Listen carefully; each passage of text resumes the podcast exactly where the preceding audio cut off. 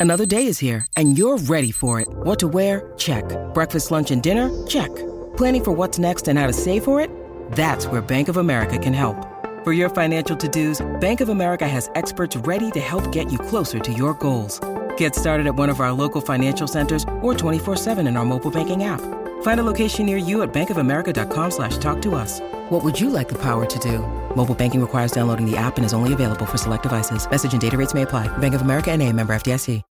When you need mealtime inspiration, it's worth shopping Kroger, where you'll find over 30,000 mouthwatering choices that excite your inner foodie. And no matter what tasty choice you make, you'll enjoy our everyday low prices, plus extra ways to save, like digital coupons worth over $600 each week. You can also save up to $1 off per gallon at the pump with fuel points. More savings and more inspiring flavors make shopping Kroger worth it every time. Kroger, fresh for everyone. Fuel restrictions apply.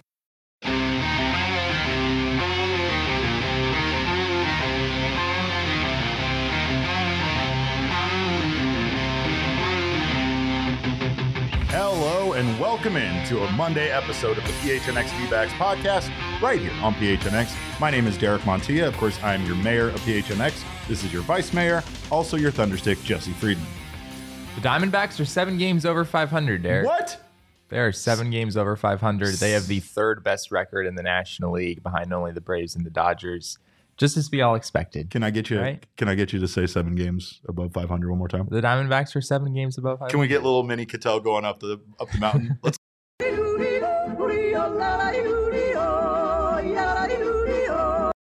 No, when would they stop? I, I just I love that little thing. Uh, but yes, the Arizona Diamondbacks come fresh off their 12th series win or split. Uh, I got to put that part in there because they have split a lot of series. Non-loss. non-loss, non-losing series of the year, which is fairly impressive because this team, uh, of course, not a lot was expected out of this team, and we knew that once they got into May that they should be winning a lot of these series. But as we saw in Game One against the Pittsburgh Pirates, that's not it's easier said than done. We had Zac Gallen on the bump. Zac Gallen obviously had one of his worst starting starts of his career, and you know it, things didn't look so great, especially with the Brandon Pfaadt on the mound in Game Two, but. Pfaadt had himself a, another solid outing, another very encouraging outing as far as his development as a major league pitcher. Yeah, yeah. I thought Brandon Pfaadt looked uh, better once again. Um, he, I mean, it was a heck of a, a pitching matchup, right? It was Brandon Pfaadt against Mitch Keller. Uh, you know, it sort of felt like you could chalk that that game up as a loss almost from the beginning with how how well Mitch Keller has pitched this season. But you know, Brandon Pfaadt didn't outpitch Mitch Keller, but he he held his own in that game. He did. Uh, there were there were still some some ugly moments, uh, you know, some some things to work on for him, but he was able to hang in there and give the D-backs a chance to win. Uh, and the Pittsburgh Pirates bullpen was not at all good in this series. Uh, the Diamondbacks uh, took advantage of that uh, a couple of times, really, in, in both the Saturday and the Sunday games. Um, but yeah, somehow uh, things were ugly on Friday, Derek. That, of course, that was the one the one game of the series that we were here doing we a post game post-game? show Yeah, of for, course. which seems to be a trend around here. We all we always pick the best games to do post game shows. Uh, but yeah, you lose thirteen to three with Zac Gallen on the mound. Uh, you know that's a that's a real gut punch, and the D-backs bounce back as they have often done this season. And somehow we're talking about a series win over a pretty Correct. good Pittsburgh Pirates team. Yeah, a series win that saw uh, starting pitching not be very good across the board for the Arizona Diamondbacks. In fact, Yeah. Brandon Pfaadt uh, going five and a third, giving up six hits, three earned runs, and two walks uh, with three strikeouts was probably the best performance. Uh, in the in the three series, Merrill Kelly was doing fairly well yesterday, and then he ran into a bit of trouble that kind of uh, an inning that seemed to never end, which happens at times for this team. Um, but I think the most impressive thing has been the bullpen throughout this series, right? The way the bullpen Yeah. has been able to not only give the Diamondbacks length, but also to uh, help them maintain these leads and win these games. Yeah, I mean the the D-backs bullpen had a bit of a clunker in the Friday game, but everything was a clunker on Every, Friday. yeah, everything was Nothing- bad in that. nothing, Nothing, went well. worked. Yeah. Uh, and two of two of those five runs that the bullpen gave up were, were by Jose Herrera. Uh, I guess we have to, we have to point that out. But No, we don't. Jose Herrera deserves his flowers for what he did on Friday. To be honest, maybe you uh, honestly, honestly, I joke about that, but what Jose Herrera did maybe permitted the Diamondbacks to be able to win these other two games because of the fact that he gave them not just not having to use another bullpen arm excessively in a series that they Yeah. did use their bullpen a lot. That's that's fair. I'm not That's trying to act like he Yeah. saved the day, but we should like, be giving Jose Herrera the king snake. Yeah, Derek. yeah, we're making, we're absolutely. gonna- we're making Jose, a gross you're our king snake. We're We're altering. making Get that changed up there, Dave. No, I'm just joking. Did you see those Um, 56 mile an hour breaking balls, oh, Derek? was- They were gorgeous. And then he switches speed between 56 and 82. Who Yeah. does that? Yeah, that's a 26 mile an hour gas. Like that? that's that's legit. Um, no, but yeah, the, the D-backs bullpen really is it was a huge part of why they won the Yeah. Saturday and Sunday games. Yeah. Um, on in, in yesterday's game on Sunday, four innings, no runs. McGough Um, and Ginkel, those two yeah, guys Scott combined McGough to and get Kevin them through. Ginkel.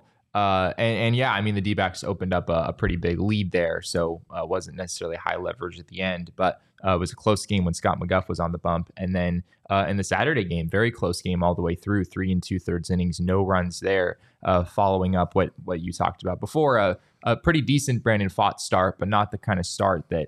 Um, you know, like we said, he didn't really outpitch Mitch Keller. He kind of just Sure. kept the D backs within a run, uh, kind of, you know, got them to a point where they were where they were hanging around. And uh, Palm Beach Garden Zone, Pavin Smith was able to, uh, you know, hit that two run shot that, that gave the D backs the the lead there. Let me say something crazy. I actually think the win on Saturday was potentially one of Torey Lovullo's best managed wins because of how well Keller was pitching and the way that the Diamondbacks were able to put something together there when he was he was his pitch count was only at like 80 pitches. And to be honest, there's a good chance that he might have been able to even go two more innings, not just one.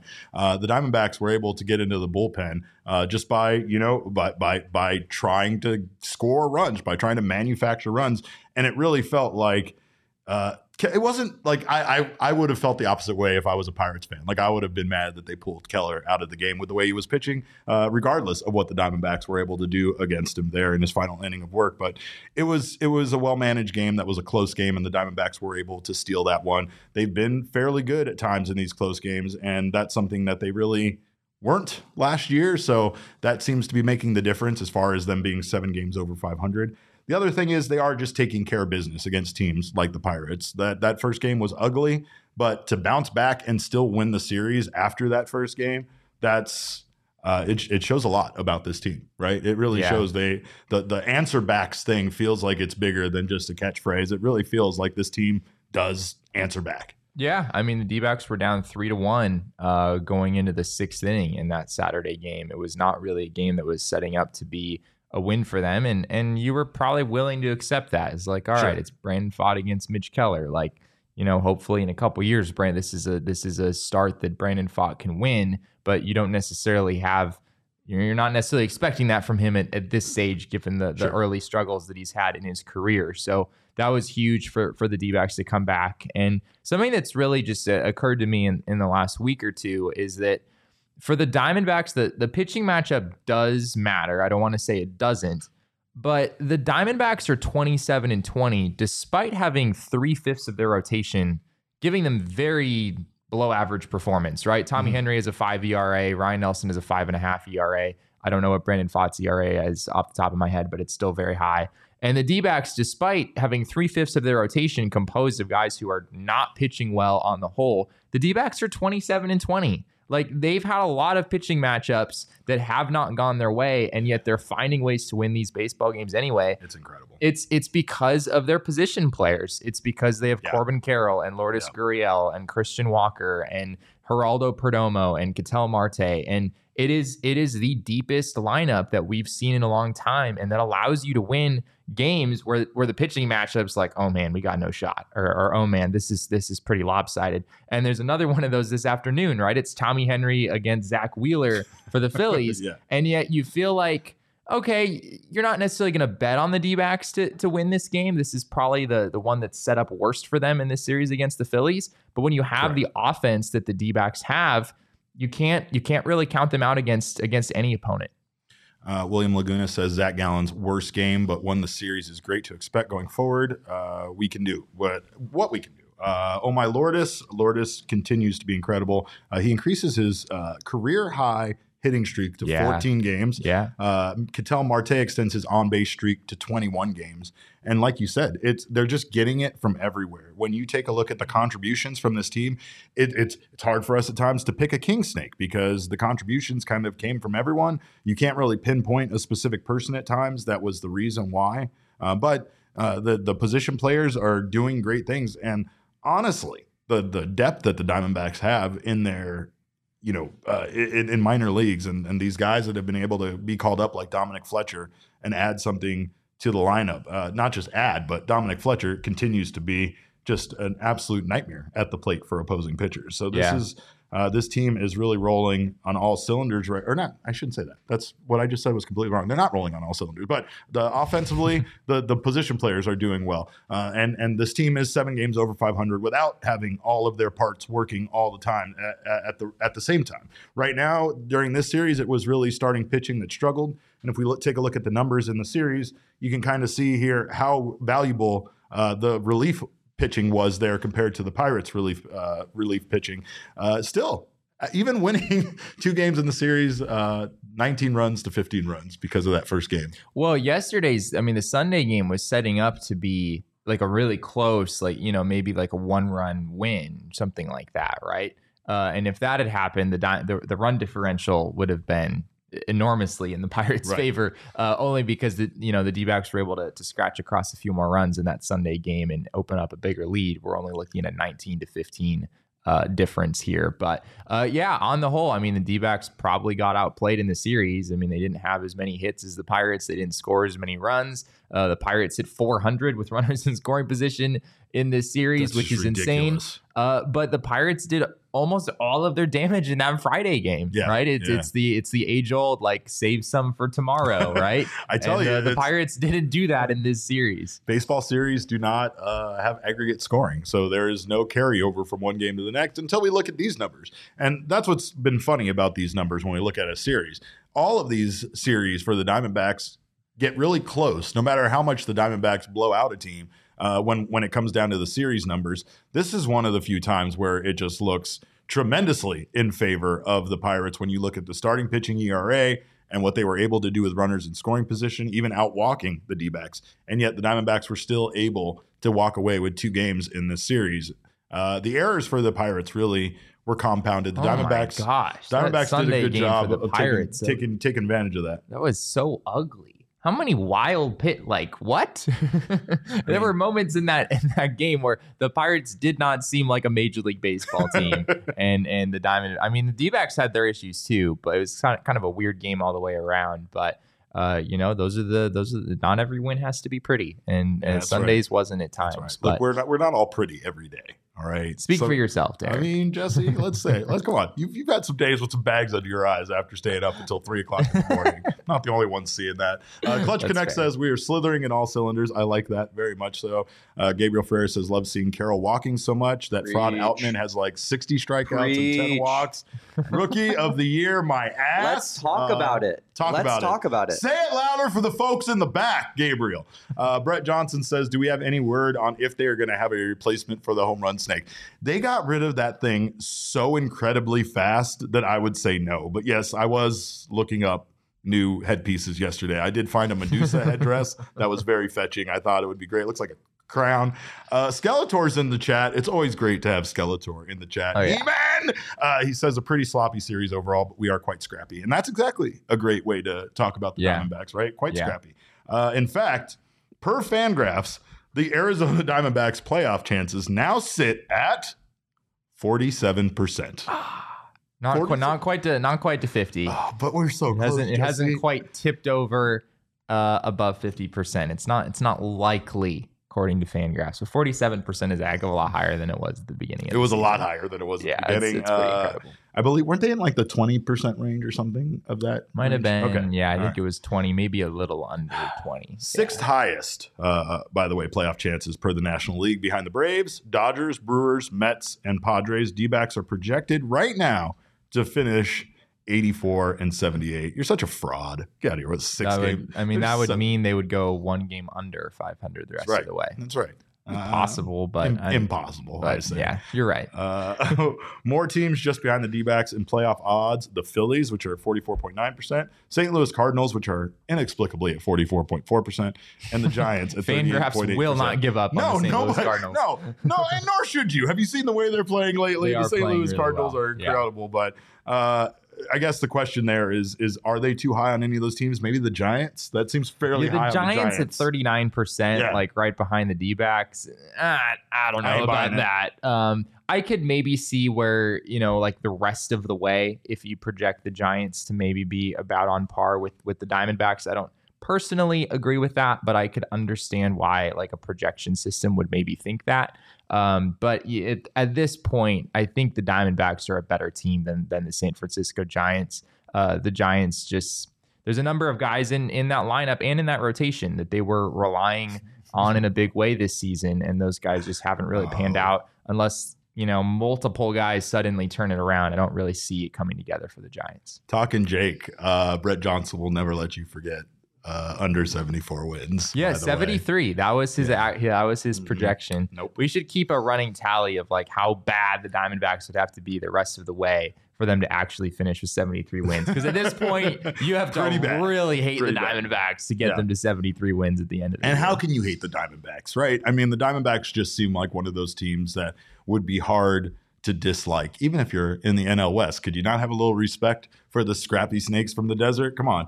Uh, and speaking of scrappy snakes from the desert, we have our king snake for this series. And of course, it's our baby boy. It's Jose Herrera, right? It is, uh, yeah, it is Jose Herrera for that inning of relief pitching. No, it is Corbin Carroll. Let's go, Corbin Carroll. Three for eight, one home run, three walks, three stolen bases. Uh, the fastest man alive is back.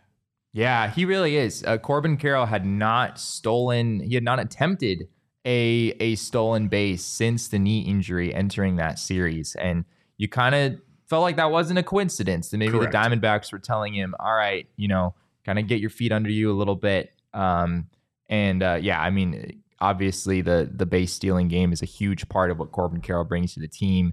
And he was three for three in the series. That was great to see. Also, the walks people were mentioning before he had three walks in the series on the season, Corbin Carroll is hitting 284, 382, 507, which is a superstar level of performance. And somehow, some way, at 22 years old, that's basically what Corbin Carroll has shown himself to be at this point, which is which is really more remarkable. Uh, and going back to the James Outman Corbin Carroll comparison that I know everyone is There is no Sucks. comparison. everyone There is no comparison, Jesse. James Outman has a 33.1% strikeout rate, which is extremely high. Very hard to maintain good offensive numbers over the course of a full season, striking out that much. Uh, and we're at the point where, although his numbers for the season are still very good, James Outman is still having a great season overall. Uh, they they are not as good as Corbin Carroll, Derek. At, at this gonna be. point, at this point, Corbin Carroll has the better offensive numbers. He has is slightly higher in fan, in Fangraphs WAR. Uh, he's obviously bringing more on the base paths uh, defensively, probably bringing a little bit more. Uh, I think Corbin Carroll is back in the driver's seat at, at- for Rookie of the Year, even though it's it's May and we probably shouldn't be talking about this, but everyone Oh, we're wants gonna absolutely so talk about it all I'll, year long. I'll, I'll play the game. Corbin Carroll is uh, is in the driver's seat right now. I will defeat James Outman. That's all that matters. That's all we really want. Uh, Clutch Connect is "How can you not love Corbin's hula hoop batting stance? That Yeah, little shimmy. The shimmy. It's it's it's it's akin to a snake, right? It's letting you know that something bad's about to happen to you. It's trying to warn you, right? That's what that shimmy is about. Uh, it's like we, what we said about Corbin in the beginning of the year, though, and I think when you know James Outman got the the rookie of the month or whatever he got for April, there's going to be guys that come and go, right? There's going to be names. There's going to be guys that for a week are going to be the talk of baseball, and then next thing you know, you're going to hear about them getting sent down to the minors. The difference between the other rookies and Corbin Carroll was that we just had this hard to shake feeling that this guy was not going to be one of those type of players. He was going to be a guy Yeah. that came up to the major leagues, stayed here, and contributed to his team winning all season long. Outside of that injury, we haven't really seen him slowed down. And like Jesse said, there's a good chance that the reason why he wasn't attempting stolen bases on the base path was because he was told not to. They're still Yeah. going to be extremely cautious with Corbin Carroll. Maybe Zac Gallen is the only other player right now on the roster that they would be more cautious with, perhaps. But there, there are guys that mean so much to the future of this team that the Diamondbacks are not going to jeopardize, you know, their health in any way just to win a few games or whatever. If they have to take it easy with a guy, and that means them not being able to produce as much or add as much to the team, they're going to take that, you know, that precaution, especially with the youth that they have on this team. It's always going to be Yeah. these guys' health as a priority over, you know, the team winning. But at the same time, it's great to see Corbin Carroll getting three bags in the series because that really means Yeah. uh, Corb him is back. What what really stands out to me too is like just thinking over over the history of of this franchise. The D-backs, the D-backs have had some big name prospects for sure, but they haven't had that many big name prospects who came up and had this level of impact right away, right? Uh, I guess Paul Goldschmidt, who was not actually that highly thought of when he was first called up, he was pretty good right away. Yeah. Uh, there was the, the game against Tim Lincecum, right? He was Oh, yeah. absolutely destroying Tim Lincecum from Well, from day one. and to be fair, and he had a pretty. He wasn't a superstar in his first full season, but he was a pretty good player that year. He became a fan favorite right away, though, simply Yeah. based on his name. His name was That's like fair. just something that people are instantly were like Goldschmidt. well, and this?" and he became a fan favorite because Tim Lincecum was a really freaking oh yeah, good we pitcher him. at the time. We hated him here in Arizona. Well, we still kind of hate him. Love you, Tim. Uh, I, the Tim Lincecum, like looking back, Tim Lincecum was one of the more fun pitchers to watch. Oh in- yeah, I'm not this- saying it wasn't. I'm saying it's kind of like Brandon Crawford, where he just slaughtered us all the time. It was Yeah. hard to like him. You just- Brandon when he just yeah, Brandon Belt. Oh, That's what I was thinking. Brandon- Brandon, Bell. Brandon Belt. I, was, I Fucking said guy. Crawford, but I think Brandon Belt was the one I was actually thinking of. Brandon Belt was a hardcore Diamondbacks Oh, killer. For, I hate- for- oh my We God, kept him that man. employed, Jesse. Yeah, What do you mean he's a hardcore Yeah. Diamondbacks killer? We kept him employed. The fact that he had so many games against We made us him in millions. Yeah, absolutely, absolutely. Speaking of millions, you can make millions, perhaps about millions upon millions. You can be like our DNVR crew who bet on the uh, Nuggets to win the whole thing over there, and maybe they might end up.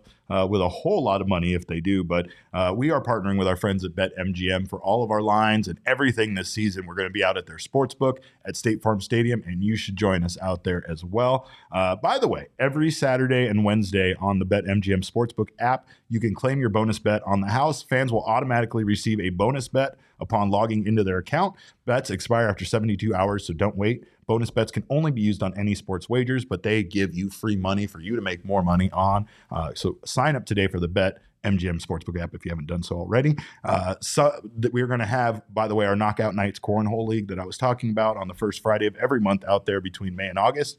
There's going to be food and beverage specials, giveaways, Bet MGM prizes, and so much more. Uh, shows are going to be broadcast live on site as well, so you can catch me and Jesse out there doing this very show uh, and so much more. So if you haven't signed up for BetMGM yet, use bonus code PHNX. There's a few different offers depending on where you live, but for our Arizona audience, you will get up to $100 in bonus bets on your first wager with BetMGM. Again, make sure you use bonus code PHNX. Check out the full show notes for full details. And now listen to Shane talk about the disclaimer. Disclaimer 21 plus to wager. Visit betmgm.com for terms and conditions. U.S. promotional offers not available in Washington, D.C., Mississippi, Nevada, New York, and Ontario. Gambling problem? Call 1 800 Gambler. Colorado, D.C., Illinois, Indiana, Louisiana, Maryland, Mississippi, New Jersey, Ohio, Pennsylvania, Tennessee, Virginia, West Virginia, Wyoming. Call 877 8 HOPE NY or text HOPE NY 467 369 New York. Call 1 800 Next Step Arizona. 1 800 522 4700 Kansas, Nevada. 1 800 327 5050 Massachusetts. 1 800 Bets Off Iowa. 1 800 270 7117 for confidential help Michigan. Needed another reason to sign up for the BetMGM sport uh, sportsbook app. I'll tell you this much: I got it, and I apparently got a discount on my hotel room this weekend in Las Vegas. So those MGM properties, Wow. it's all tied to one account. So it's the same account that you would use for uh, gambling inside of the the casinos in Las Vegas as well. So. So many reasons to sign up for the BetMGM app, but discounts on hotel rooms in Vegas definitely a good one. Uh, we thank you guys for being here right now on the PHNX Sports YouTube channel. If you haven't signed up uh, for notifications or subscribe, you should do that now. That way you don't miss when any of our shows go live. Leave us a thumbs up. We love when you do that. If you're listening on your favorite audio podcasting app, uh, please subscribe to us there if you haven't done so already. Leave us a review. We always appreciate that feedback. Most importantly, join us over here at PHNX as a diehard. You can get a diehard membership at gophnx.com. It will give you access to all of Jesse's articles, including full count newsletter that Jesse has. You also get access to our members only Discord. You get a free piece of merchandise from the phnxlocker.com every year you're a member. You also get 20% off all future purchases. You also get exclusive merchandise offers. You get exclusive invites to events uh, and so much more. Discounts with our partners, $50 voucher, voucher to Mountain Mike's Pizza. So join us today, become a diehard member. It, it pays for itself right away. Uh, and of course, you can help us plan the show whenever you have ideas that you want us to talk about. You can send them to us in the Discord, but we also do this thing on Twitter that many of you know about uh, every week on this show, right? Jesse J- Jesse makes me say this, but every week on the show is Shark Week. uh, every day on the show is Earth Day, but every Monday we go to the mailbag. Damon, let's go. My mailbox, always something interesting in my mailbox. I try to get to everything in my mailbox, and then once in a while there's a letter that makes me go wow, wow. My mailbox. He is the one that makes me say Shark Week. He just argued with me about it, but you know it's true. All right, what do we got, Damon? First question in the mailbag. Uh, it comes from Joey Yahomi on Twitter, and Joey asks, "Who will be the odd men out when Zach Davies returns?" Zach Davies, uh, according to reports, looks very good. Jesse, Yeah, well, it's mostly because those poor double A hitters have never seen how a dare change you? up like how that. dare you? it's funny how like you know no, nobody is watching Zach Davies pitch in the big leagues and and you know being like oh that this guy's this guy's a number one or a number two well, starter wait, right wait. For a week, we said that. For, For- one week yeah, on right. this show, well, we he's the best that, but- pitcher on the D-backs for for the first week of the season but uh but yeah it's funny how you take a guy who in the big leagues is kind of mediocre to maybe a little below average and then you stick the guy in double A for a rehab assignment and he looks like a freaking stud It's right amazing. You're- it's it's like- amazing. but yeah, it's because these Uh. these poor hitters in Double A. I mean, they're trying to hit what is basically the best changeup in all of baseball, or one of the best changeups in in all of baseball. Uh, Zach Davies uh, has made a living with one incredibly elite pitch and a whole bunch of not very good pitches, and and he kind of makes it work and turns it, you know, it turns himself into a number four starter. or So uh, as far as who replaces or who he replaces when he comes back, Derek. It's a it's a pretty tough question to answer at this point. Uh, from a scheduling standpoint, I think he would line up to start uh, the same day that Brandon Pfaadt would line up to start for whatever that's worth. Uh, we've seen the Diamondbacks do some some gymnastics in in uh, recent weeks as, as far as those things go. So if they wanna if they want to remove someone else from from the rotation, I think they I think they could probably find a way to do that. Uh, so yeah, I mean you've got Tommy Henry uh, starting today. This is a big start for him. I think if Tommy Henry has a real clunker, then maybe you look at him as being the the guy who would be most likely to go. Ryne Nelson starts on starts tomorrow, starts on Tuesday. If he has another good start after his his pretty solid outing against the A's, then it'd be pretty tough at that point to move him out of the starting rotation. So uh, I don't know is is the simple answer. There- I mean, it's it is close on all fronts right now. What's your gut feeling? Like, I mean, I know we have nothing to go based on anything. We haven't heard anything, but what Yeah. do you feel like? Because I feel like still at the end of the day that Ryne Nelson is their guy to keep in the rotation. That's what I feel. I feel like That's fair. Brandon Pfaadt in his last two starts has done enough to encourage me to say we don't need to send Brandon Pfaadt down. Is that going too far considering that they weren't against extremely strong opponents? Yeah, it's it's hard to say. I Brandon Pfaadt uh, from you know the results have been better, uh, and he has pitched better, but I still wouldn't say that these last couple good starts that he's had have necessarily been oh like that guy is flashing number Yeah. two, number three starter stuff. Yeah. It's still like okay, he's not really getting guys to chase much out of the zone. He's not really getting guys to swing and miss quite as much as you kind of hoped he would. So I still don't really view it as being like a full scale turnaround for Brandon Pfaadt at this point.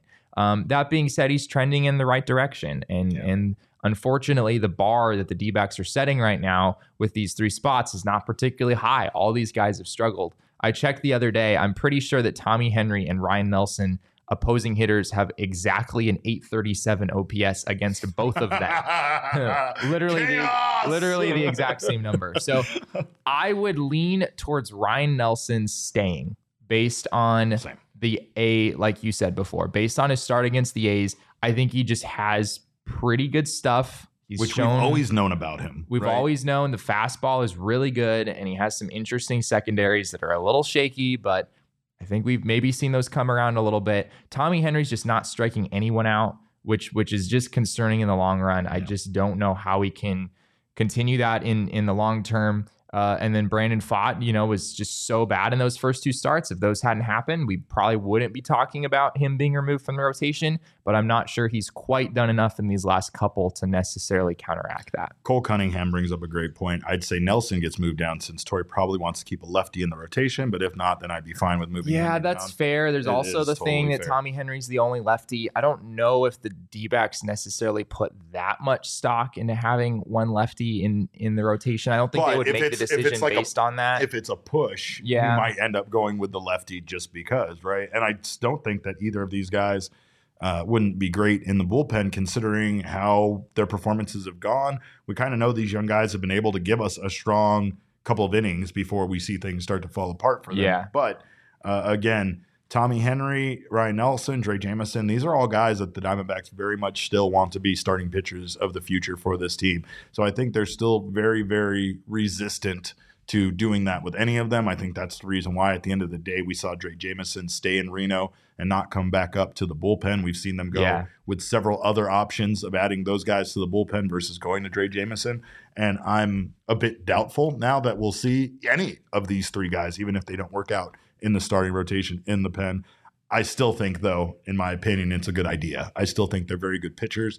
I think this season is going in a direction for the Diamondbacks where things are starting to get very exciting for this team. And I would like them to solidify their bullpen with, with a long relief guy that can go three innings and, and help them out on some of these shorter outings that we've seen, even from Zac Gallen, right? It's Yeah. not like it's not like it's just Brandon Pfaadt, Ryne Nelson, and Tommy Henry that have needed to be bailed out early at times. We've seen it from all of their starting pitchers. So uh, I just I'd love to see that length in the bullpen. The the other thing that I mean, Drey Jameson, right? He's in he's in Reno and he's pitching pretty well down there.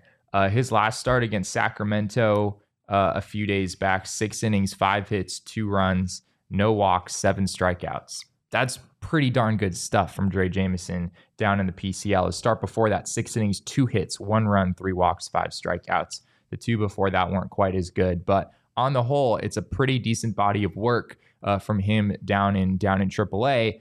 And it's not just Zach Davies coming in and replacing one of these three guys. It very well could be that whoever the other two left over are, if they continue to struggle, then Drey Jameson could very easily come up and plug one of those spots. So uh, at the end of the day, I don't think any of these three guys necessarily have a very long leash right now, given the depth that the D backs have in the minors. which doesn't probably help with their anxiety and everything that these young guys are going through. There's Probably a lot of not. pressure on them. However, let's be honest, like that's something that this the, these guys need. Like they kind of need that pressure at this point. We're getting to a point in their career where there is constantly competition for a starting rotation spot, and it hardly goes away unless you reach the levels of kind of what Zac Gallen is doing right now and what some other the, the other best pitchers in baseball are doing. But it, it's never guaranteed for you, and all of these guys are just learning that this is going to constantly be part of the process, and hopefully they can adapt. All right, next question, Damon. What do we got? Uh, Jacob Giacoma asks, "Is there any concern for Lawlar? Slash line is pretty bad so far this year."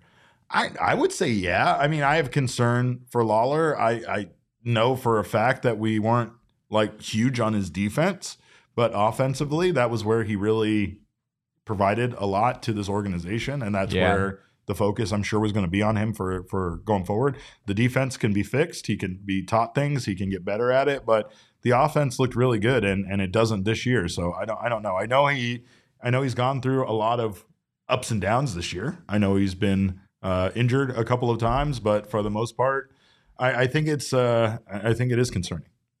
Yeah, it's a little concerning. In May, Jordan Lawlar is five for 51 at the plate Yikes. with seven walks Yikes, and yikes, 22 yikes, strikeouts. He is yikes. hitting 098 in the month of May with a 217 on base of 176 slugging percentage.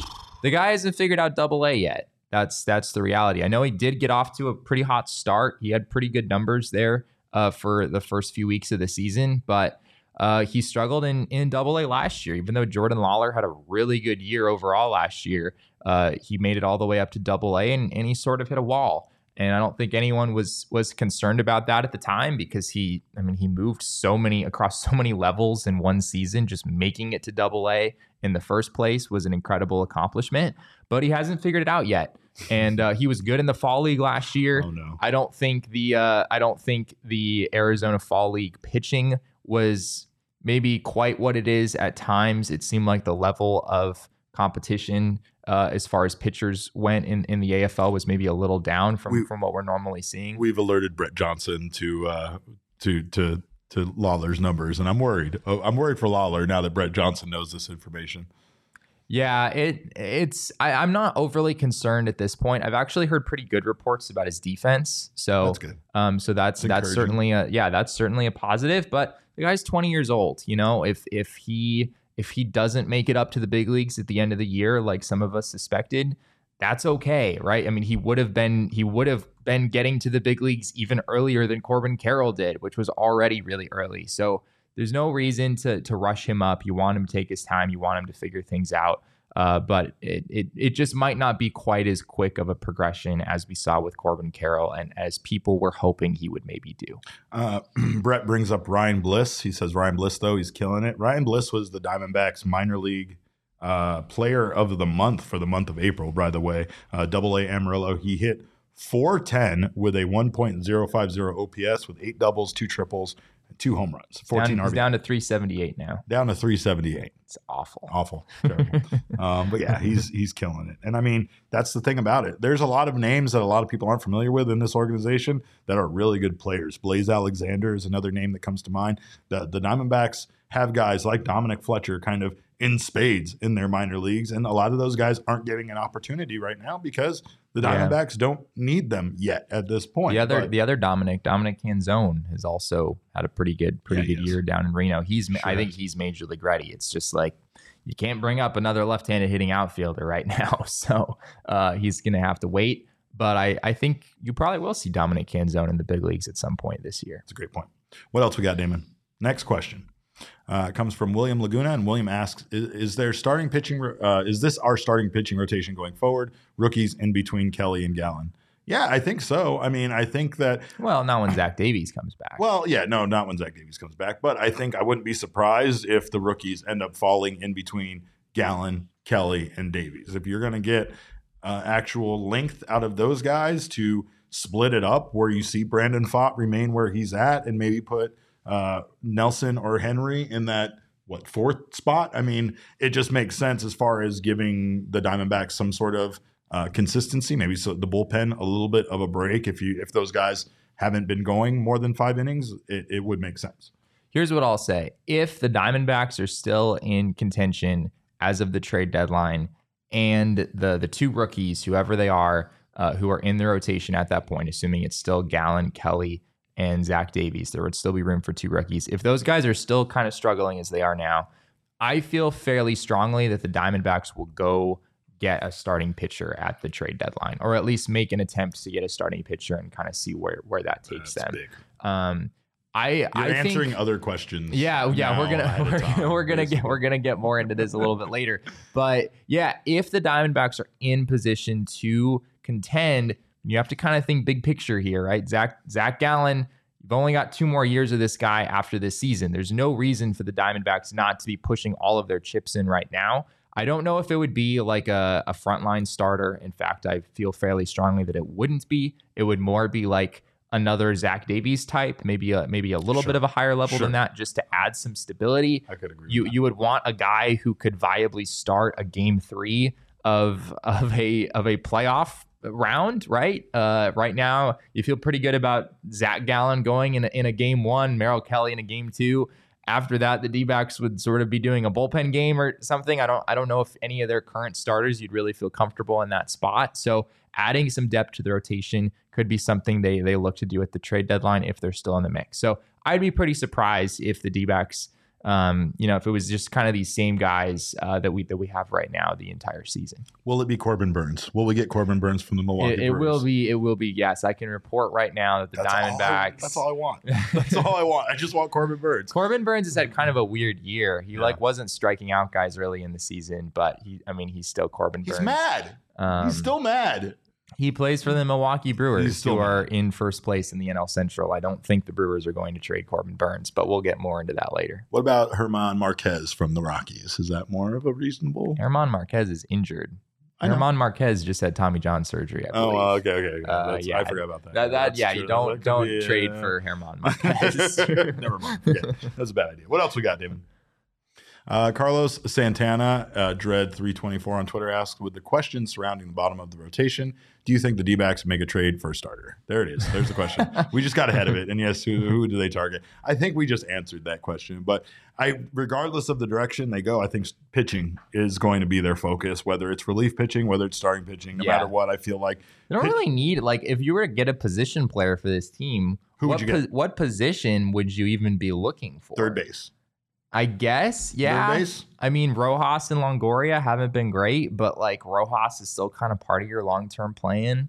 Uh, And Emmanuel I- Rivera has been hitting very well. Emmanuel Rivera has been hitting well. Yeah, I just I don't know if I really see it for a position player. Um, I mean, maybe maybe you find another another bench piece or or something, but Sure. yeah, I think it's all going to be up pitching for them at the trade deadline. The bullpen for sure. Uh, pretty much no question there. If they're if they're in the mix at the trade deadline, they're going to try to improve this bullpen. And getting a starter, like I said earlier, makes a lot of sense right now. Welcome back, Calvin. Calvin says, I haven't followed the D for some time, but tuned in this year. Don't know all the players, but their uh, record signals some hope. It absolutely signals some hope. And join us. Come on, come on down. We'll teach you all the nicknames that we've made up, all the things we scream at the top of our lungs when the Diamondbacks are, are down or up. Uh, Connor Mormon says, You're saying the Zac Gallen clones won't be ready for the playoffs. The Zac Gallen clones still can't count to three. It's really weird. There's there's definitely some issues in the programming that's going on with the clones, but hopefully we can get them online before the playoffs. Do Uh, the White Sox have any pitchers that maybe we could grab? oh yeah, Luke- no, that's Lucas, definitely Lucas a great point. Giolito. Yeah, is let's- a, is a name that, that Giolito? somewhat somewhat uh, intrigues me. Um, they are very far out of the race at, at this point. So far, Scott They did- Barlow from the They did get a the- for the sweep though, which the Diamondbacks can't do. Sorry. Yeah, like. Lucas Giolito is a good pitcher. He has a 3.62 ERA this year, a 1.12 WHIP, 12 walks compared to 60 strikeouts and 59 and two thirds innings. He would be a big acquisition. If I'm not, I need to check real quick. If I'm not mistaken, though, I think Lucas Giolito is a free agent at the end of the season. Uh, Correct, which would make him a trade candidate. I'm sure. which would definitely make him. Seems a more trade likely he'd be a candidate. D back if he's a tr- if he's a Yeah. free Oh agent. yeah. at Oh the yeah. end of For the a year. rental, but that's the thing is, is then what do the Diamondbacks give up? How much do they give up? And of course, Yeah. I think I'm once ahead, getting ahead of another Mailbag Monday question we might I have. feel but- like the D backs would rather get a pitcher who has like at least a year and a half of control so that you're not just making a move for 20 because That's you're fair. going to have to give that's up going to be something. so hard, right? That's going to be very hard to get a guy Yeah. that has a year and a half of control. It is, yeah. Uh, but yeah, I don't, I don't know. It, like, would you would you give up real prospect capital just to go for it in 2023? And I don't know The- if you feel strong. Cogs wants to trade the greatest Italian baseball player to ever live for Shohei Ohtani. I don't know if I, the D backs uh, would never do that. I don't that's think the a, D-backs. that's a That's a crazy trade for the proposal. D-backs. Get out of here. All you guys wanted is to trade for Otani. What else we got there, Damon? Last question for this segment says comes from Jacob. So many Jacobs in this in this segment. I feel like we should get Faj in here. He says, "Why do you disagree with me on the bourbon thing? Walker, Walker, Walker, Walker, Walker, Walker, Walker is way better." Look, I don't disagree with you on that. Our Walker song, which goes Walker, Walker, Walker, Walker, single, double, triple, Walker. He hits dingers. Christian Walker having a day at Chase Field. He smashes balls.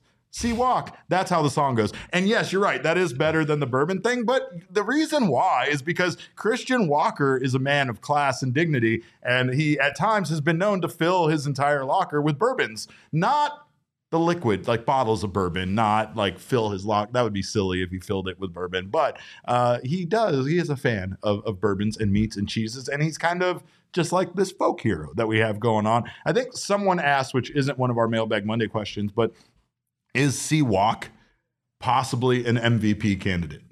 No. Which is the answer is no.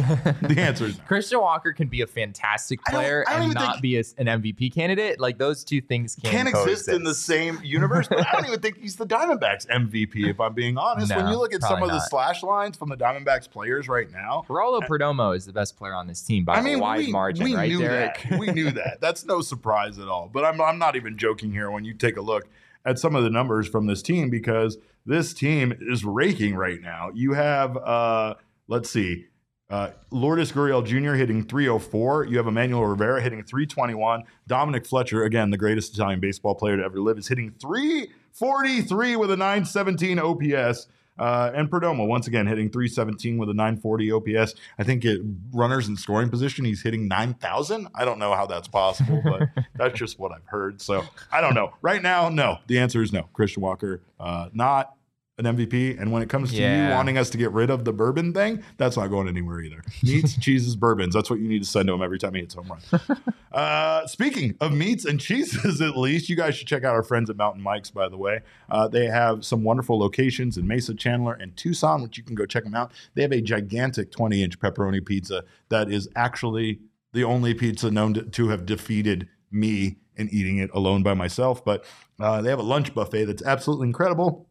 And of course, we got to thank them uh, for the food they send over because they're always keeping us well fed here at PHNX. But you can head over to mountainmikespizza.com or to their locations in Mesa, Chandler, or Tucson uh, to place your next order. Remember, new diehard members get that $50 voucher upon signing up, which come on, pretty much pays for the entire membership right there. So get yourself over to mountainmikespizza.com and get yourself a Diehards membership while you're at it.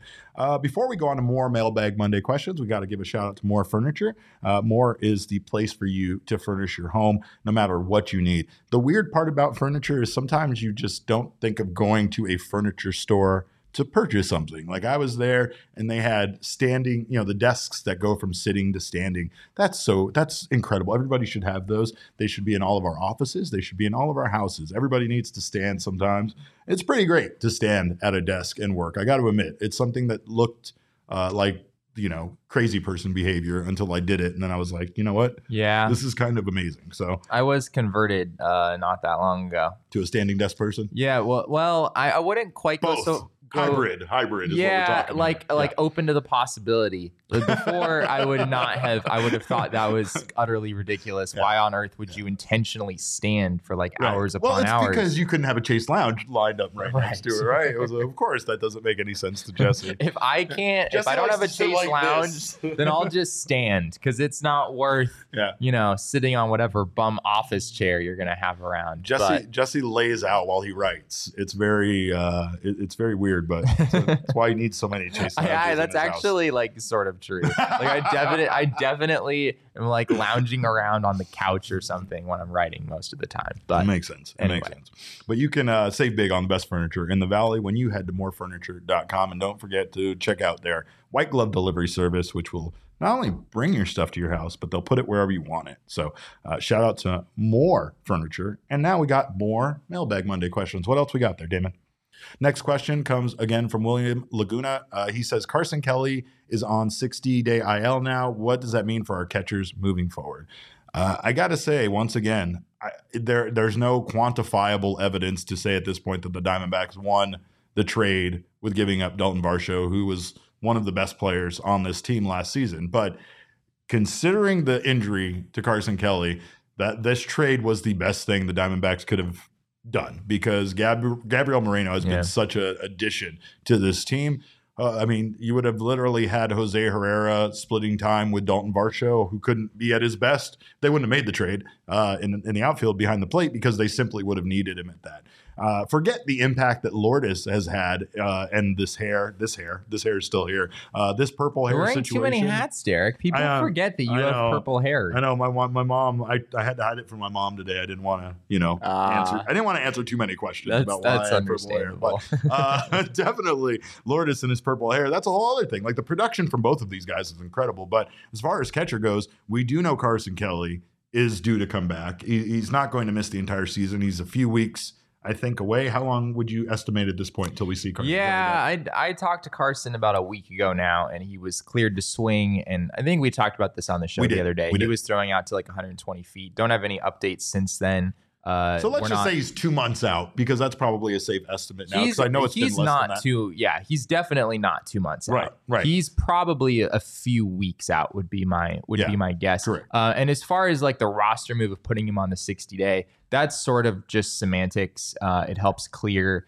a 40 man roster spot for the D backs. It does It's mean retroactive back yeah, to it's when he retroactive did it. back to the injury which happened before the season started. So those 60 days are going to be up in probably about a week. So uh so yeah, him being placed on the 60 day doesn't change anything. The D-backs honestly could have done that from the very beginning. Maybe they just didn't because they suspected maybe it's possible he's back sooner than 60 days.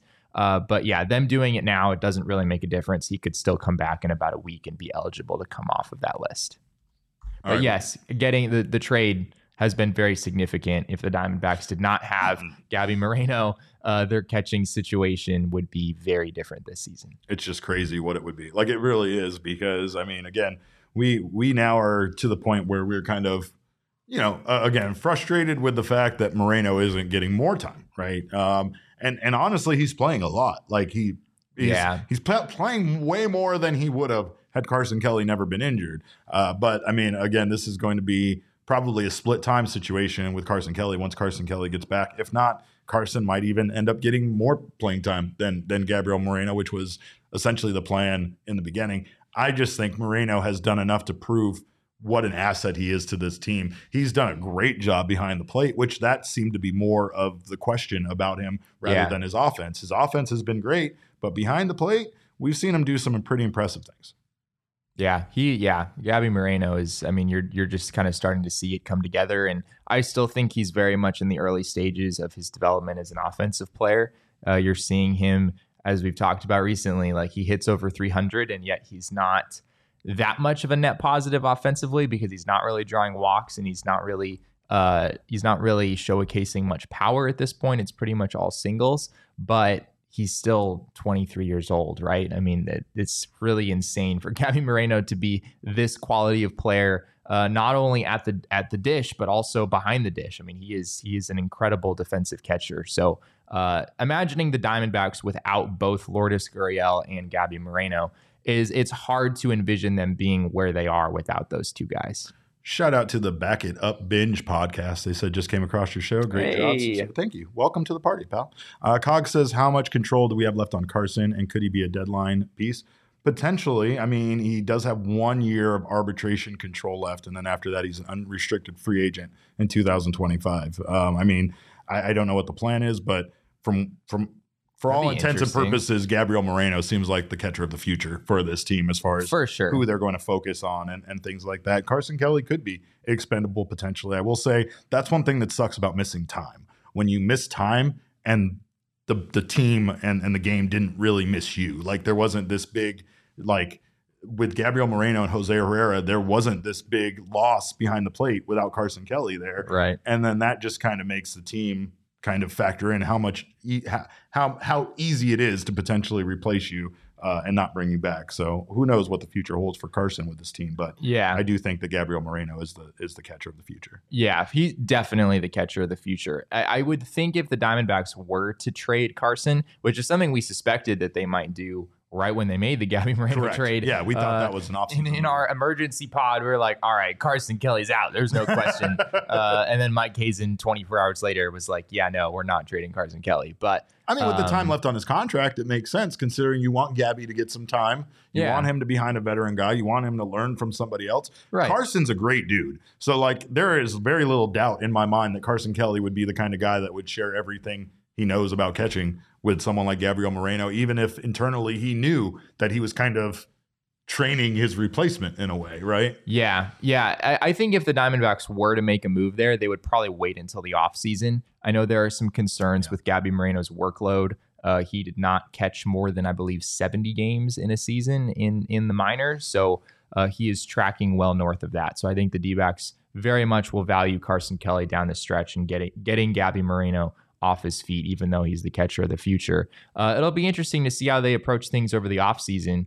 Uh, you know, Connor's making a, a good point that you still are losing something with Carson Kelly For out for because sure. Jose Herrera has had been decent offensively. He's held his own more Great than he mound. did. More than he did. Yeah, he's been extraordinary. He absolutely out of the replaced. Carson out of the bullpen. That's for sure. Carson ain't getting back on the mound. uh, but yeah, the D backs definitely have lost something there. Uh, Carson has been a little hit or miss offensively the last few years, but he's he's a step above Jose Herrera. Jose generally well regarded defensively, but we have seen some some mistakes every now and then that Carson maybe doesn't make. So there is still a drop off there. It's just a way uh, way smaller drop off than there would have been if Gabby Moreno wasn't here. Carson Kelly to the Cardinals for Jordan Montgomery confirmed. That's what I'm seeing in the uh, in the chat. All right. Yes, What else? absolutely. what else we got?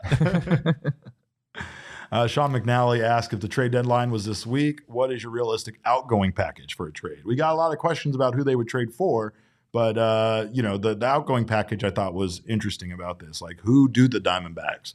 Package and trade. The problem there is I feel like a lot of situations would involve giving up too much. Um, and especially in a trade package, I would say would probably involve minor league players. The Diamondbacks at this point, Mike Hazen at this point, have been very clear that for the at least for the short term, for the next like maybe two seasons, they're not they're not in the market to add more prospects to their minor league system. They are in the market to make the major league club better. And I think that any outgoing package most likely is going to involve some of their very, very good prospects. And I think that we talked about uh, Dominic Canzone earlier. I think Yep. with all the left hitting outfielders that this team has and how ready he is to contribute at a major league level, I think Dominic Canzone would be a big part of that package. Man, Ivan Melendez has an 883 OPS. Yeah, he So I'm, get- I'm getting sidetracked. Jesse's, well, you can't I do don't- that. Don't start looking up stats in the middle of the show. You know you're going to get distracted. I don't think the Diamondbacks are going to trade Ivan Melendez, but no, no, he's the um, Hispanic Titanic. It's the greatest, uh, weirdest nickname ever. um, yeah. So I my what I suspect is that the Diamondbacks, in addition to having you know so many left-handed hitting outfielders, there's definitely room for them to to make a move there. Uh, they also have a lot of these young pitchers who are right on the edge. Uh, Tommy Henry, Ryne Nelson, Brandon Pfaadt, Slade Cecconi, Blake Walston, Bryce Jarvis. It's a lot of guys. It's almost too many to actually give them all a fair shot, right? Correct. So I could see the D backs kind of narrowing in on the guys that they believe in the most. Um, or even maybe they have to part with one of the ones that they like the most in order to bring in uh, some value at, at the trade deadline. Again, it's still really early to be having these conversations. I mean, the trade deadline is more than two months away. There's more baseball to be played between now and the trade deadline than what we've played up to this point. I want to emphasize that we are we are less than halfway to that point in the season. Cogs is Um, drunk. Cogs, you're underage. You should not be drinking this at this time in the afternoon. Canzone, Carson Kelly, Nick Ahmed, Ryan Bliss for Corbin Burnes. Yeah, there's no What is wrong with there's no way. There's no way the Brewers would. The problem is that Car- Carson Kelly and Nick Ahmed have minimal. Carson Kelly probably has some trade value. Nick Ahmed, uh, maybe even negative trade value at this point. And I'm fairly certain Um, Corbin Burnes is a free agent after this year. Is he? Not? I he might have some time left on his contract. I I, felt like he this was. I felt like he was uh, relatively close I don't to being a free agent. I yeah, I think he's close, but I don't think it's this year. Um, he is a free agent after next year. Okay. So you'd get, I mean, there's your year and a half guy. Go get, go get Corbin Burnes. Uh, but again, the Brewers are in the race. The Brewers are not trading Corbin Burnes I know. uh, unless they fun to say. unless they fall out of things. So Let's uh, hope they do then, Jesse. Let's hope they do. but yeah, I think it's left-handed hitting outfielders, and it is uh, potentially one of those young starting pitchers, Yeah, and you know maybe maybe some lower level guys on top of that. That's kind of what I think they have to work with. Unfortunately, I don't think Tommy Henry was ever really rated high enough as a prospect for him to be involved in the deal. So it would most likely have to be like a Ryne Nelson. Then that's uh, or or or or you know maybe one of those guys that are still in minor leagues that we haven't seen yet. But Yeah. that's scary. Uh, The the idea of losing a prospect we haven't even seen at a major league level frightens me because that's that's when that's when we stop talking. We, we we never stop talking about a trade like that. The Brewers did trade Josh Hader. That's true. The Brewers have They done did. some odd things, but yeah, I, I don't, I don't know if I. I mean, Corbett, like they had so many weapons in the bullpen that, as strange as it sounds, they could sort of do without Josh Hader. Even though I don't think that was a smart trade for them, they not. cannot do without Corbin Burnes. Brandon Woodruff is hurt right now. Corbin Burnes is a very, very big part of that baseball team right now. So I don't, I don't see it. Charles Woodall Pike says, We already made one super terrible trade with Milwaukee in my lifetime. I don't need another one. You are absolutely right. Let's move on. What else we got there, Damon? Uh, next question comes from Michael Rokicki. And Michael asks If Alec Thomas is in Reno, how can he be the young PHNX king? I feel like the throne needs to be passed. He also asks Is Philip Evans the new Stone Garrett? Ooh. Well, Philip Evans is tearing shit up right now in Reno, that's for sure. Um, but Alec, I don't know. I don't know. You're I the, mean- you're the, the mayor of nicknames I around know this is this, a tough this one's one. all you. I mean, it- we have a lot of kings, right? We have our speed king, we have our risk king, we have our young king. Uh, Alec Thomas, I don't know. Like when Alec Thomas grows of a certain age, do I need to take the young king moniker away from him? I don't know how.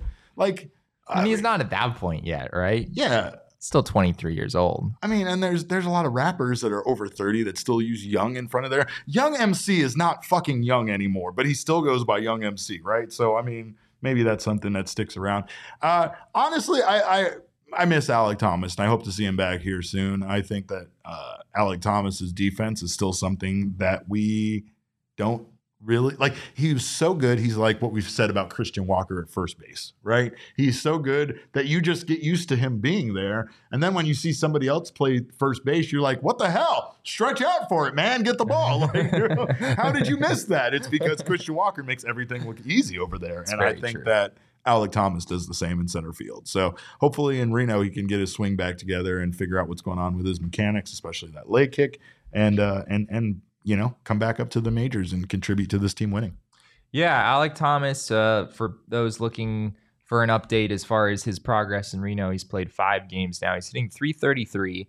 Uh, not much power, though. He's slugging 381, has a 348 on base percentage. So not not great numbers, honestly, Baby steps though, right? At least his average is up, which his average was terrible, below 200 at times on the major league roster. So We saw him bring back the leg kick against lefties. We'll we'll kind of continue to monitor what adjustments he's making down there. But from strictly a numbers standpoint, it's not quite what you're looking for at this Look, point. it's just like me with cursing. You just you can't stop me from cursing. You can't stop Alek Thomas from leg kicking. You just need to figure out how to manage it the best you can. What else we got there, Damon? Uh, this is where we get into the good questions. Uh, Gabriel asks, which chain has the best appetizer sampler?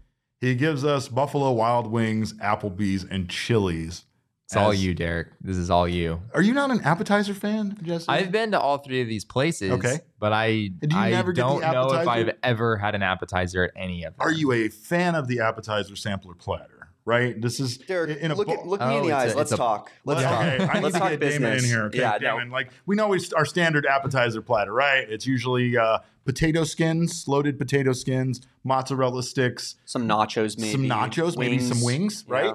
Yeah. Uh, Sliders. there, by see, you're starting to get into the realm of describing the exact one I'm talking about, and there is no doubt in my mind that I know the exact best appetizer sampler platter that there is, and it comes from Tril- Chili's, and it's called the Tripper Triple Dipper appetizer plate. It comes with whatever you fucking want. So I was about first to of say, all, Chili's is just the place, man. first of all, it I comes loved with whatever Chili's you growing want. up. I was I I, I loved their uh, they had like this little kids pizza that I was obsessed with when I was Oh. like nine years old. Yeah. Uh, but yeah, that's all I got on Chili's. Was it a cheese pizza? Was it a plain cheese pizza, or did it have Um, pepperoni on it? Uh, I think the pepperoni was a little too adventurous for me, so I'm Damn, pretty I sure knew- it was just. I just knew it was plain. pizza. I knew it was plain.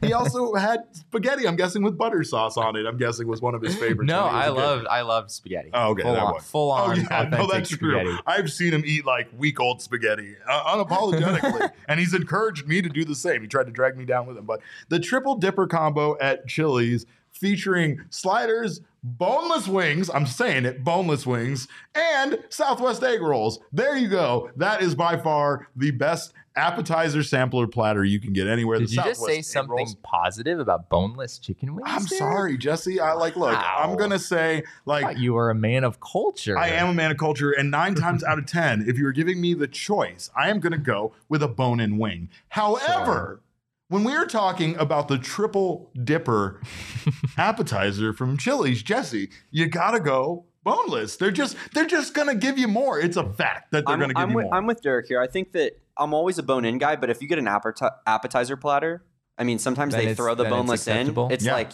yeah, I'll, Yeah, I'll eat. I'm I'll eat a few bone, Sure. four boneless Nuggets wings. covered in hot sauce. What's not to like about that? I think it's like somewhat shameful to just straight up order boneless wings. But when it comes on a platter, it's like, oh well, Yes. I didn't explicitly order this, Yeah. but I'll eat Uh, it because it's guess, here. Yeah, right. Right. Totally. It's and then you can play dumb, and then you can just enjoy the fact that boneless wings technically come with more meat and are easier to eat.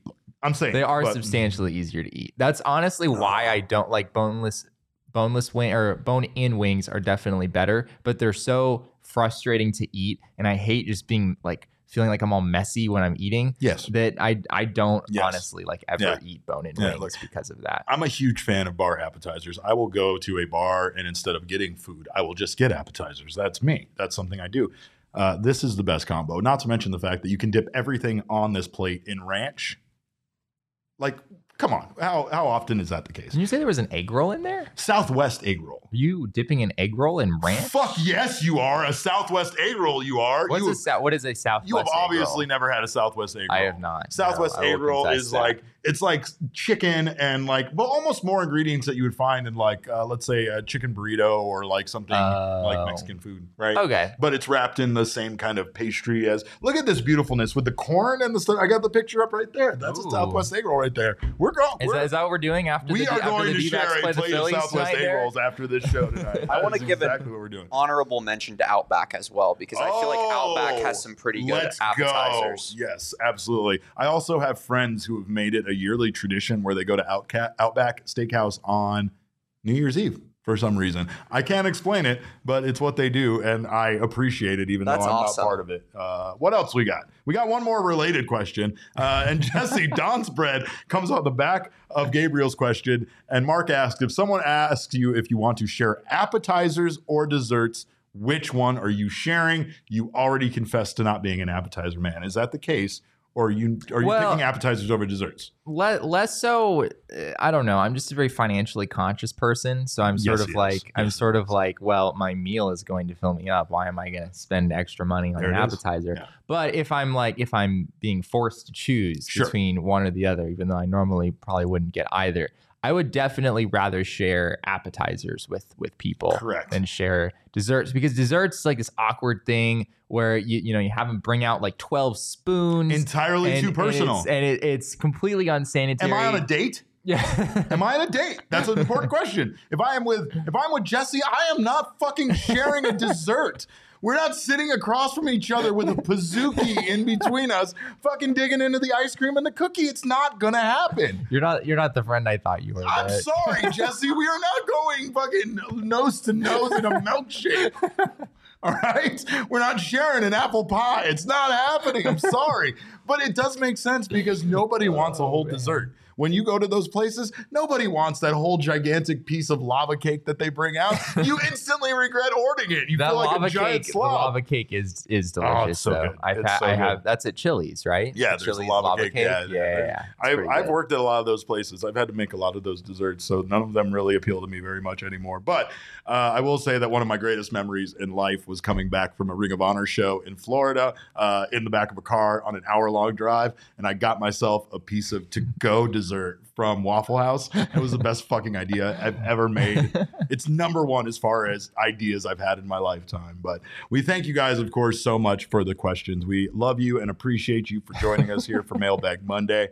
Uh, we got a game tonight, right? They're playing the Phillies. It doesn't. It starts pretty It's soon. not even really tonight. It's in, In like an hour and a half. Three forty p.m. I love these East Coast start times. Can't get enough of them. But uh, I'll tell you, in the meantime, we're very excited to partner with Circle K. Check out your local Circle K for the best coffee, beer, and snack selection. Go get yourself stocked up for the game.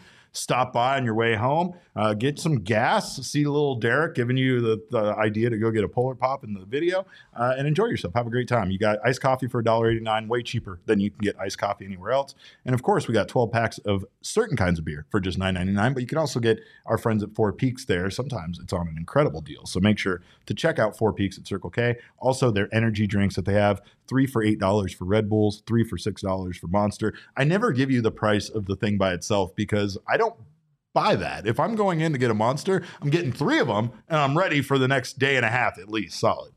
God, I drink too much. I drink too much caffeine. Anyway, uh, make sure you're not missing out on all this great stuff. Right now, you can text PHNX to 31310 to join their SMS subscriber club and get yourself a buy one, get one free offer on 32 ounce Polar Pops. Head to circlek.com slash store dash locator to find Circle K's near you.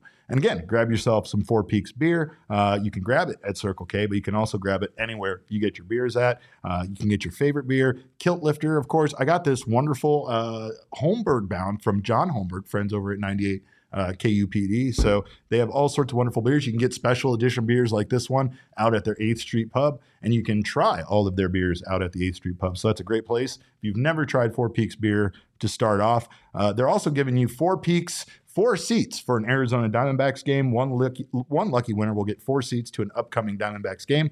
Tickets do come with D bucks, uh, so you can grab some food, ice cold wow wheat or hop knot, and have yourself a day of watching baseball. Uh, you can enter by going to their Instagram at Four Peaks Brew, and the link for that is in the bio. Check out at Four Peaks Brew or at Four Peaks Pub on Instagram to keep up with the latest at Arizona's hometown brewery. Must be 21 or older to drink Four Peaks, and please drink responsibly. Well, the Diamondbacks start that series that we're talking about with the Phillies here. Uh, again, seven games over 500. I don't know if we expected them to be at this point at this uh, time of the season, but this is very exciting. Uh, Phillies, meanwhile, are going in the other direction. And as we have said in the past, as Jesse kind of laid out before the season goes, uh, or season started, in order for the Diamondbacks to make the playoffs with those near 50% playoff chances that they have. They need some of these other teams to kind of fall out, and the Phillies definitely would be one of those Yeah. teams we would like to see kind of fall out. So the It's Diamondbacks, it's an important series for the Diamondbacks, and they don't see the Phillies a lot this year, so it's a chance to uh, further their lead as far as that goes and further their chances at making the playoffs. Uh, you can follow us on Twitter. We'll be giving you updates on tonight's game as we always do. A lot The of Phillies are. Phillies are 13 and 8 at home. Oof. They have been good. very good at home. They've Yeah. only they are only 9 and 16 on the road, but they are 13 and 8 at home. The, I believe the D-backs have lost 10 of their games on the road and 10 of their games at home. So they are Yeah, the D-backs pretty even. 14 and 10 at home, 13 and 10 Yeah. away. So anyway, uh, you can follow us on Twitter. I'm at cap underscore caveman with a K. Jesse is at Jesse N Friedman. Damon is at Damon Dog with a D A W G and a little bark at the end, which you have to do in order to follow him on Twitter. Uh, our show is at PHNX underscore D-backs, but of course, all roads lead to at PHNX underscore sports on Twitter, Instagram, and Facebook. We appreciate your time. We thank you guys so much for stopping by. Go Snakes. Uh, and remember, kids, baseball is fun, but it is so much more fun when you take the time to beat bad teams in the month of May.